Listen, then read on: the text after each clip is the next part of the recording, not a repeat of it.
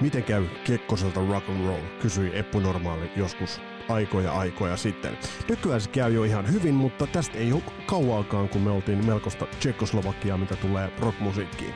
Tämän kertaisessa Kaserilapset-jaksossa meidän kanssa noita aikoja ja 80-lukua on muistelemassa rock- ja ohjelmatoimistobisneksessä merittäjän kerännyt Ina Heino. Mun nimi on Vesa Vinbad, tää on Kaserilapset ja tervetuloa matkaan mukaan!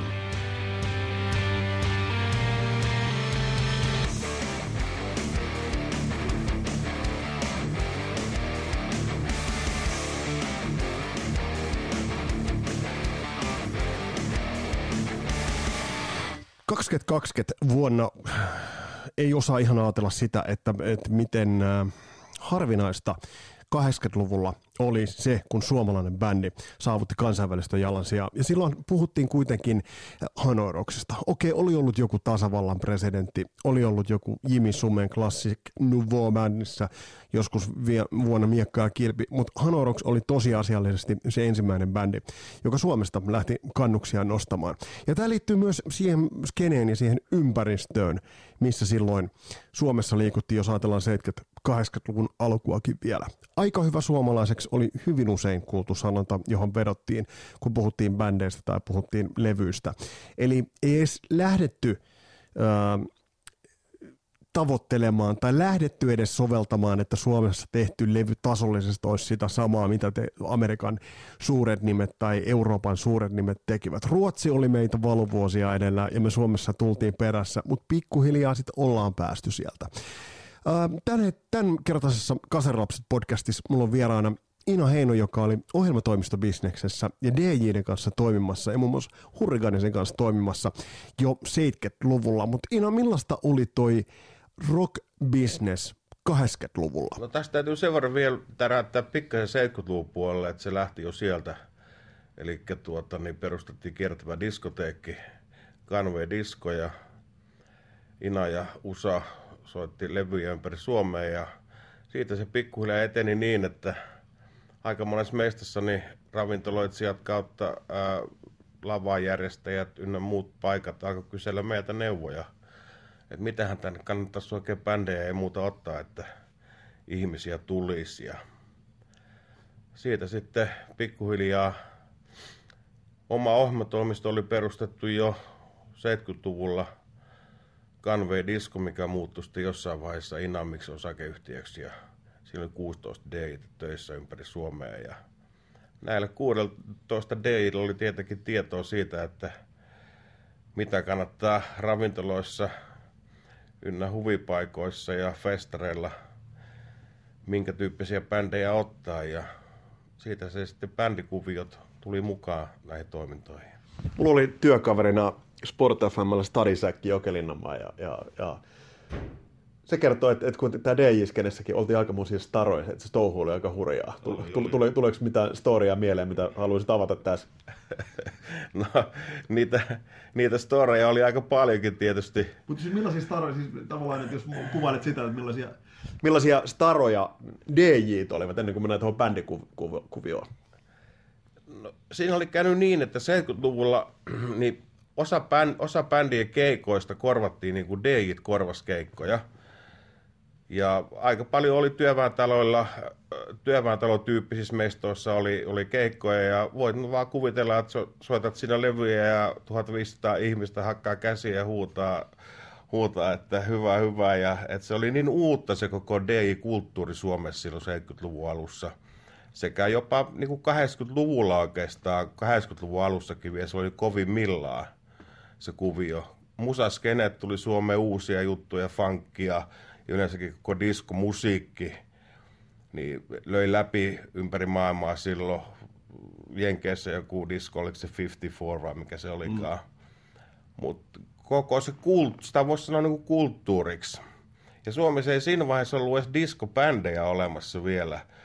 Eli rockbändien keikat pieneni ja ne muutti muotoa ja lähti eri paikkoihin rockbändit ja yhtäkkiä niin DJ:t oli näitä tällaisia niinku hahmoja siellä lavalla, mitä jengit sitten, ei voi sanoa palvo, mutta dikkaili, että jokaisella oli omia faneja ja näin. Millainen se sen ajan Suomi on, kun muistat, että kun lähdettiin Deitä viemään pitkin Suomen niemeen, niin miten sä kuvailet sitä ilmapiiriä, mikä Suomessa silloin oli? No, sitä voisi niinku miettiä silleen, että kyllä Suomi vähän Tsekkoslovakia silloin oli ja Mutta sitten Suomessa oli esimerkiksi sellainen suuri diskokiertue, se oli E-disko nimeltään, eli E-liikkeen järjestämä iso diskokiertue, mikä kierti aina Helsingistä Ivaloon. Ja se kesti 3 kuukautta se kiertue. Oltiin sitä kiertämässä Usan kanssa niin 3 vuotta. Ja kiertue vei sitten meidät myös Kostamukseen, eli Venäjän Neuvostoliiton puolelle. Ja sepässä oli sitten mielenkiintoista, meillä oli 16 millisiä niinku elokuvia, vaan niinku videoita, mitä sitten siellä oli Bowiea ja Boomtown Ratsia ja muuta, mitä seinälle sitten niinku näytettiin elävää kuvaa, niin siellä oli sitten vanhemmat ihmiset meni kokeilemaan sitä seinää, että miten tämä kuva näin liikkua. Tämä tuntuu nyt ehkä tosi hassulta, mutta tämä on kuitenkin totta, että ja nyt ollaan jotain vuonna 80-81 Kostamus oli pikkasen ja yleensäkin Venäjä erilainen kuin nykyään. Oliko muuten siellä miten tiukka viranomaisten ja valtiollisten edustajien kannalta toi kun menitte sinne, että millainen projekti oli, että lähdette viemään niin kuin diskoa Kostamukseen? Se kun muuten kuulostaa ihan absurdilta, kun sen sanoit, disko Kostamus. No siellä oli virallinen vastaanotto ja siellä oli ruuat ja vodkaa piti juoda ennen keikkaa ja lahjoja tuli, lahjoja annettiin ja näihin se meni. Itse paikassa oli noin 2000 ihmistä sisällä ja kaikki ei varmaan edes mahtuneetkaan sinne. Se oli talviaikaa ja ne jengit tuli sinne karvahatut päässä ja sen aikaiset neuvostoliittolaiset vaatteet, että joilla oli saappaat jalassa ja näin että, mutta hauskaa oli kaikilla ja hieno oli keikka ja nimikirjoituksia olisi varmaan saanut kirjoittaa 2 päivää siellä, että kokemus sinänsä. Ino, miten se lähti sitten toi skene muuttumaan, kun tiedetään, että toi diskohomma tuli, niin miten se skene muuttui ja miten sulla sitten lähti ohjautumaan kuitenkin sinne elävän musiikin puolelle? Sä vähän viittasit jo siihen, että alkoi sitten tulla niin kuin toi bändit siihen tulla. Että missä kohtaa disko vaipui ja sitten bändit lähtivät nousemaan? No, se asia meni oikeastaan niin päin, että bändit oli yhteydessä discjockey-ryhmiin ja pyysi mukaan kiertueille ja keikoille. Alkuiltaan hoitamaan, bändi hoiti oman osuutensa. Jonka bändi ensin? Ei vaan ekaksi oli DJ:t soitteli lämmittelykamaa siinä ja sen jälkeen bändi hoiti keikassa ja sen jälkeen ilta jatkui diskoiltana. Et tuli niinku kokonaispaketti. Et käytiin keikoilla Kanesin kanssa, tämän tyyppisiä keikoilla, erilaisten bändien kanssa yleensäkin. Ja silloin vielä ravintoloihin disko ei ollut niin mennyt, mutta sitä kautta alkoi bändit ja DJ:t niinku yhdistyy, että bändeillä oli omat DJ:t mukana. Ja se niin sanottu taistelu niistä keikkapaikoista ja keikkatilanteista alkoi niinku loppuun ja huomattiinkin, että näitähän hommia kannattaa tehdä kimpassa, niin päästään parempaan lopputulokseen. Millaista oli tämä hommia Hurriganesin kanssa? No, siihen aikaan Remu oli nuori mies ja vielä tänäkin päivänä ollaan itse asiassa ystäviä niiden aikojen kautta. Mutta jos sanotaan, niin kun, että jos joku oli Suomessa tähti, niin se oli Remu Aaltonen. Millaista se touhu oli, että kun Ganes tuli kaupunkiin se DJ-homman kanssa? Se oli ammattimaista. Et silloin oli jo, Ganesilla oli isot omat PA:t mukana, mikä oli sinällään aika ihmettä, että Kanes oli varmaan ensimmäinen bändi, mikä ei soittanut laulukamoilla, vaan niillä oli ihan oikeat PA:t ja valojutut mukana ja keikkabussit ja systeemit. Se niinku, jos ei Kanesia olisi ollut, niin suomalaisten bändien koko toiminto ei olisi alkanut niin aikaisin niinku menemään ammattimaisempaan suuntaan. Se Hurriganista puhutaan, onhan se ikoninen bändi, mutta onko se jopa jäänyt siis vähän suurelta yleisöltä tajuamatta, että miten, nyt kun katsotaan, niin että miten iso juttu ja miten iso merkitys Hurriganesilla oli? No nykynuoriso varmaan kaikki ei edes tiedä, mikä on Hurriganes, jos ei niinku rock-puolen musa on dikkaillut. Mutta niinku raju boop rock-orkesteri, hyvällä asenteella, loppuun asti treenattu juttu. Eli kyllä se edelleen vielä tulee sana ammattimaisuus, niin lähinnä siitä. Mitä siinä tapahtui sitten, jos ajatellaan 80-luvun alkua esimerkiksi, että et sitten kuitenkin niin sanottu uusi aalto, sitten oli jossain vaiheessa tämmöinen 50s-buumi tuli, ja että siellä alkoi tapahtua asioita, ja muun muassa tämä punk-juttu niin laittoi sellaista tiettyä tee itse asennetta niin viriämään. Alkoiko siinä vähän se Tsekkoslovakia väistyä, kun tultiin 80-luvulle? No se edelleen palaa vielä tähän ammattimaisuusjuttuun, eli siinä vaiheessa tajuttiin, Kanesilla oli oma manageri, Kanes toimi ohjelmatoimiston kanssa, niin tämä asia alkoi yleistyä, eli bändejä alkoi tulla tuottajien kautta, studioiden kautta, ohjelmatoimistojen kautta, niin alkoi tulla uusia ja uusia bändejä, ammattimaisempia ja ammattimaisempia, johtuen sieltä, että siellä oli taustaryhmä neuvomassa, mitä kannattaa tehdä. Mm.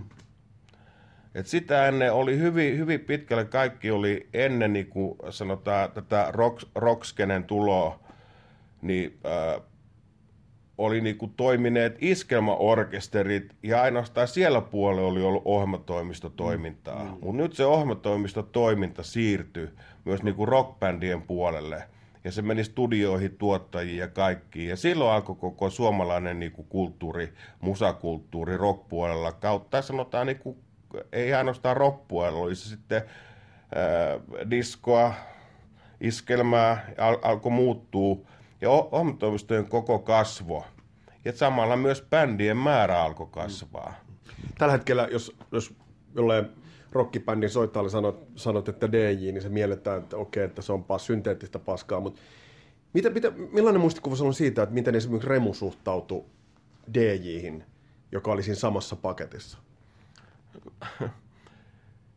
Remun pyynnöstähän nämä asiat tuli, että tuutteko heittää pari keikkaa meidän kanssa.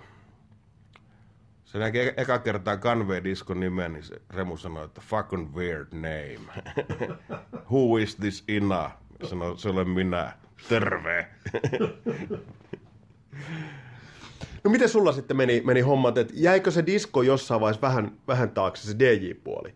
Jäikö se vähän niin kuin taakse ja lähtikö se menemään sille nimenomaan, kun sanoit, että rockbändejä alkoi tulemaan ohjelmatoimistopuolelle, niin menikö sulla, niin kuin, lähtikö se sinne bändipuolelle painumaan sun oma duuni? Se DJ-kulttuuri alkoi muuntautua myös, että 80-luvulla alkoi tulla ensimmäisiä mestoja, mitkä oli niinku, ne ei ollut enää diskonimellä, mutta rock-klubeja.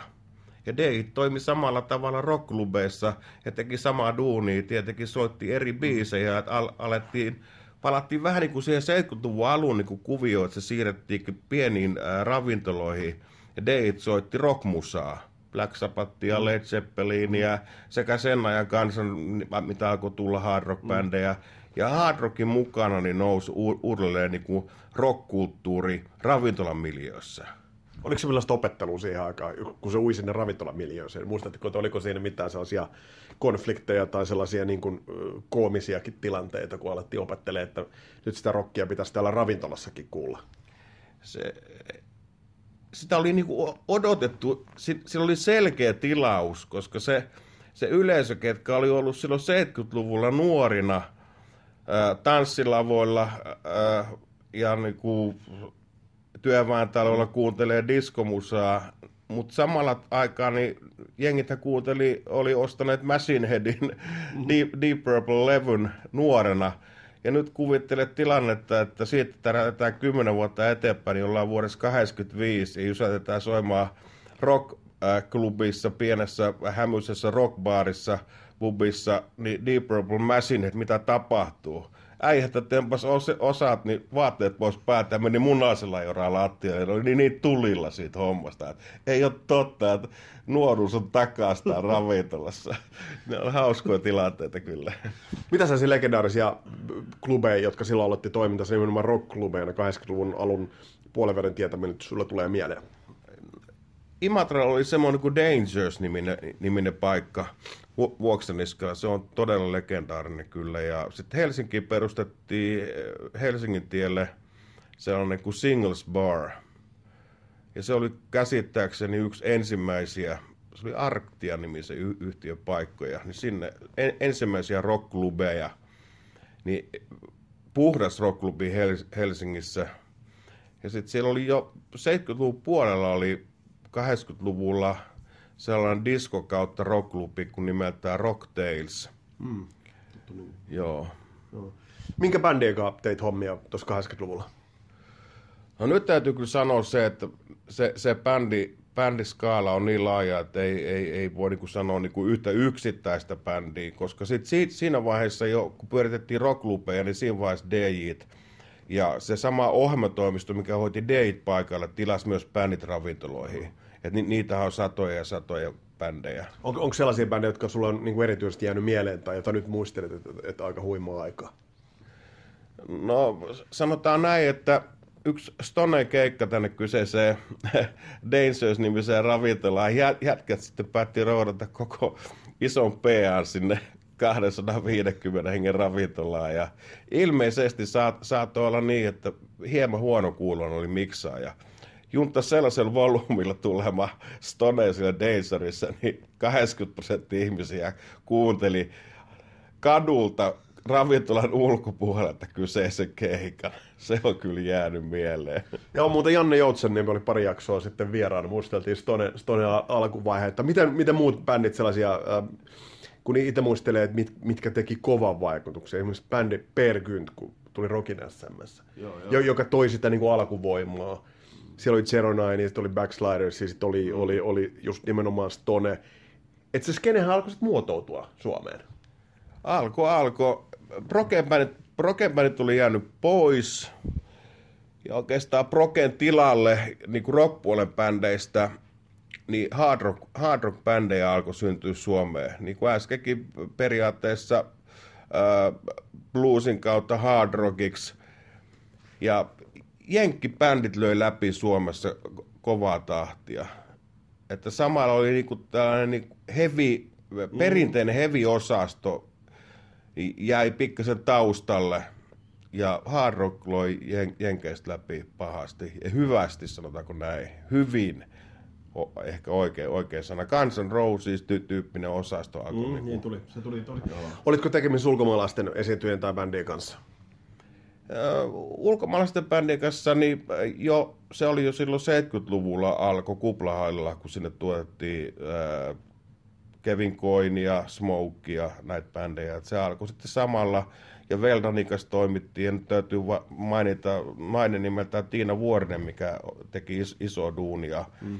Ja tietenkin Antti Eini toi ulkomailta bändejä. Vielä 80-luvullakin, kun tuotiin isoja bändejä Suomeen, niin tilanne ei ollut ainoastaan se, että bändi meni Helsinkiin, vaan siihen aikaan saatettiin myydä samalle bändille, että Dr. Feelgoodilla oli 10 keikkaa Suomessa. Ja sitten alettiin toimia näiden isojen kansainvälisten ohjelmatoimistojen kanssa, että mikäli tuotetta, niin jotain olkaa yhteydessä, että mekin saatetaan ottaa. Minkä nimien parissa olit muista? Nyt Dr. Feelgood mainittu tuossa, mutta mitä muita bändejä muistat, mitä olit mukana duunaamassa, kun niitä tuotiin Suomeen keikalle? No esimerkiksi Omar and the Howlers tuotiin niin tuohon Imatralle Valentinoon, vaikka nyt jos Imatrasta puhutaan. No. Ja tietysti sitten pikkuhiljaa jo oli Big Band-festivaali alkanut ja sinnehän tuotiin kansainvälisiä bändejä paljonkin. Ja sieltä se alkoi sitten yhteistyö myös niin kuin isojen kansainvälisten ohjelmatoimistojen kanssa. Muistatko millaisia reaktioita vaikka Jenkeistä tulevilla muusikoilla bändeillä oli, kun heidät tuotiin Suomeen? Vaikka se skene pikkuhiljaa alkoi rikastumaan ja ilmapiiri muuttumaan, mutta oliko heillä niin kuin vaikeuksia suhtautua, että tullaan tähän ihan rajan pintaan esimerkiksi taittu Suomeen, joka Amerikasta katsottuna niin näytti kyllä aika lailla itäiseltä Euroopalta. No, Suomikin oli muuttunut jo siitä, sanotaan 70-luvun Tsekkoslovakian meiningistä. Suomeen oli tullut kaikki isot levyyhtiöt ja kyllä niin kuin oli hyvin bändejä informoitu, mutta sitten kun tuotiin bändejä tänne Itä-Suomeen päin, hoidettiin myös siihen aikaan kimmeliä. Kimmelissä oli iso diskoteekki. Ja sinnekin esimerkiksi Dr. Feelgood, kun tuotiin, niin ne ei mennyt millään uskoa, kun käveltiin siinä joen rannalla ja sanoi, että vettä paito ei voi juoda, ja sanoi, älkää puhuko paskalla. Kyllä vaan, siitä vaan, ja mukista hörpättiin, ja oli, että ei tämä voi olla totta, että onko tämä näin puhdasta. Ja siitä on paljon puhuttu, niin kuin, että kun Suomessa on puhdas luonto, niin kyllä se vaan ihan vaikutuksen on tehnyt. Kiurumarko on vienyt bändejä tuonne kalastamaan, vetämään uistinta, kansainvälisiä supertähtiä, niin ne on ollut, että tämä ei voi olla totta. Mitkä sulla on ollut kovimpia, jos nyt tullaan sieltä niin kuin sun duunipuolelta ja mitä oot tehnyt, niin tullaan niihin livekeikkoihin, mitä oot nähnyt Suomesta tai muualle. Mitkä sulla, Ina, on ollut sellaisia, niin kuin, sellaisia kovimpia keikkoja, joita sä edelleen muistelet, että silloin tapahtui jotain isoja juttuja siinä iltana, kun se ja se esiintyjä tuli lavalle? No kyllä varmaan täytyy mainita David Bowen. 3 eri keikkaa 70-luvulla, 80-luvulla pari keikkaa. Että kyllä se oli vaikuttavaa. Pink Floyd Göteborgissa, se kyllä niin kuin avasi sitten lopultakin sellaisen, niin kuin, että wow, että näinkin voidaan lava rakentaa ja tehdä kokonaisvaltainen tilanne. Että tuntuu, että vaikka on niin kuin 15 000 ihmistä, niin tuntuu silti, että istuu pienessä tilassa ja kuuntelee yksin bändiä. Yksi keikka, mistä on paljon puhuttu, ja mä en tiedä, onko se myytti vai onko se faktaa, niin on Motörhead Etelä-Karjalassa. Ja oliko Lappeenranta vai oliko Imatraja, että miten kauan se on musa kuullut? Onko sulla käsitys siitä, että miten silloin niin kuin asiat meni, että missä Lemmyä kumppanit on olleet esiintymässä? No, Joutsenos pystyi kuuntelemaan kotipihalla. Ja bändi soitti Lappeenrannassa, käsittääkseni lentokentällä. Ja vuosi oliko noin 82. Joo. Ja sitten eka kerran käsittääkseni Motörhead kävi jo 70-luvulla Punkarokissa, Punkaharjulla. Mutta kyseinen bändi oli oikein kuuluisa siitä, että korvat oli kovilla, erittäinkin kovilla. Tuossa mainitsit tuon Stonen, muistan itse, miten kova juttu se oli niin kuin itselle junnuna. Oliko toisia tollaisia, tuleeko mieleen tollaisia vastaavia, että kun rock-kukkojen kanssa toimitaan, että kamat lujilla tai muuta tollaisia niin kuin erikoisuuksia tai kommervenkkejä bändien kanssa, kenen kanssa toimit? Seronai oli yksi niitä, ja luojan kiitos, tilanne on muuttunut ja tietysti laitteet on parantunut. Mutta sitä välillä tuntui, että sitä soittamisen taitoa yritettiin korvata sillä volyymitasolla. Ja tietysti fiilikset oli 80-luvulla vähän erilaiset kuin nykyään. Ja myös niin kuin miksaajien nykyään koulutetaan ja ne tajuaa, että ei niitä ihmisiä pidä ulostaa ravintolasta, että laitetaan PA niin kovalle. Mitä sut Seronaista muuten on jäänyt mieleen, koska se kuitenkin oli yksi niistä 80-luvun raskaamman rockin kotimaisista pioneereista? Seronain sai aikaan sen, että monilla avautui silmät, että bändejä on muuallakin kuin Helsingissä. Et pohjoisen niinku osasto alkoi lyödä läpi. Vähän niin kuin samantyyppisesti kuin kotiteollisuus löi läpi, että Itä-Suomessakin on kovia bändejä. Mutta täytyy nostaa täältä Itä-Suomen puolelta niin tuottaja, Herran Jumala, nyt oottakaapas vähän. Tarkoitatko Joutsenon mies TT Oksala? Joo, TT Oksala teki paljon duunia ja monien nimenomaan hard rock-bändien kanssa, mikä sai aikaa sen hard rockin kovan nousun. Ja teki hyväsoundisia levyjä. Kyllä. Ja onhan sitten Seronai ei varmasti ollut siihen aikaan 6 äijää bändissä, varmaan paljon kilkettä ja kalketta, kun Kuusamon pojat on tullut, niin on siinä varmasti ollut monella kylällä ihmettelemistä. Kyllä. Ja samoin niin kuin ajatellen koko ravintolaskeneen ja sen aikaista toimintaa, niin pienimuotoinen ongelma oli se, että bändeillä ei ollut riittävästi keikkapaikkoja, mihin päästä. Ja jossain vaiheessa isot SOK kautta E-liike, Restel, Scandic tajusivat sen, että nyt täytyy tehdä ravintolatiloja, missä on bändin lava kunnollinen ja alkoi tulla jo 80-luvun paikkoja, missä oli PA valmiina. Mm. Et kaikkien bändien yksinkertaisesti budjettihan ei riittänyt, että täytyy ostaa omat laitteet. Ja se saa aikaa sen, että bändien niin kuin määrä kasvoi ravintolatiloissa ja kiertuetoiminto virisi niin kuin sanotaan huippuissa silloin 80-luvulla jo. Millä mittain tällä hetkellä katsot tätä skeneä? Nythän on puhuttu paljon sitä, että kun levymyynti on laskenut, niin levyyhtiöt ovat tulleet väliin ottamaan osansa niin keikkaliksoista, merchandising myynnistä, koko hela hommasta. Onko vähän semmoinen fiilis, että on tietyiltä osilta, kun mä kuuntelin Inan sun juttuja, niin tulee vähän semmoinen kaihoisa fiilis, että onko tietyiltä asetelmiltaan menty jopa huonompaan suuntaan? Ehkä jos ajatellaan niinku itse niinku rockskeneä, niin ei voi sanoa, että ollaan niinku... Voidaan sanoa asia näin, että rockbändejä ajatellen ikävä kyllä ollaan menty huonompaan suuntaan, koska koko musiikkiskene on muuttunut. Ja mitä äsken juuri sanoit, että levyyhtiöt kautta kaupalliset markkinakanavat, niin sanottu neloshelvetti on iskenyt Suomeen, niin se saa aikaa yksinkertaisesti sen tilanteen, että musiikki kapenee ja bändit häviää. Ja tilanne on aivan kaoottinen. Onko se muuten ihan relevantti uhka? Koska tiedetään se, että esimerkiksi keikkojen saaminen tuntuu olevan helvetin vaikeaa. Samat bändit kiertää samoilla festareilla. Onko tässä todellisia uhkakuvia ilmassa? Tilanne on sellainen, että välillä ei voida puhua edes bändeistä nykyään enää. Et koko bänditoiminto, treenikämppätoiminnot, kaikki toiminnot on siirtynyt kotiin, koska sielläkin pystytään jo tekemään. Joskus puhuttiin, että mikä on hirveämpää kuin, että puolalainen duo ravintolassa, niin sekin on nykyään ehkä jo joku parempi kuin yksi yksittäinen ihminen makuuhuoneessa tekemässä musiikkia, koska se yksi yksittäinen ihminen siellä makuuhuoneessa tekemässä sitä musiikkia ei edes keikkaile.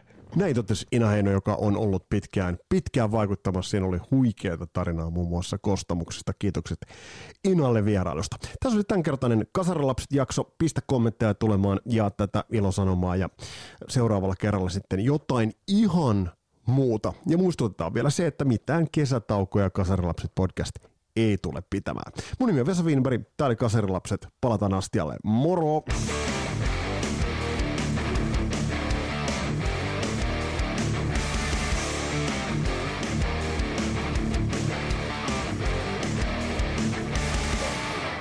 Metal maniacs, this is your metal god speaking, Rip Halford, from Judas Priest.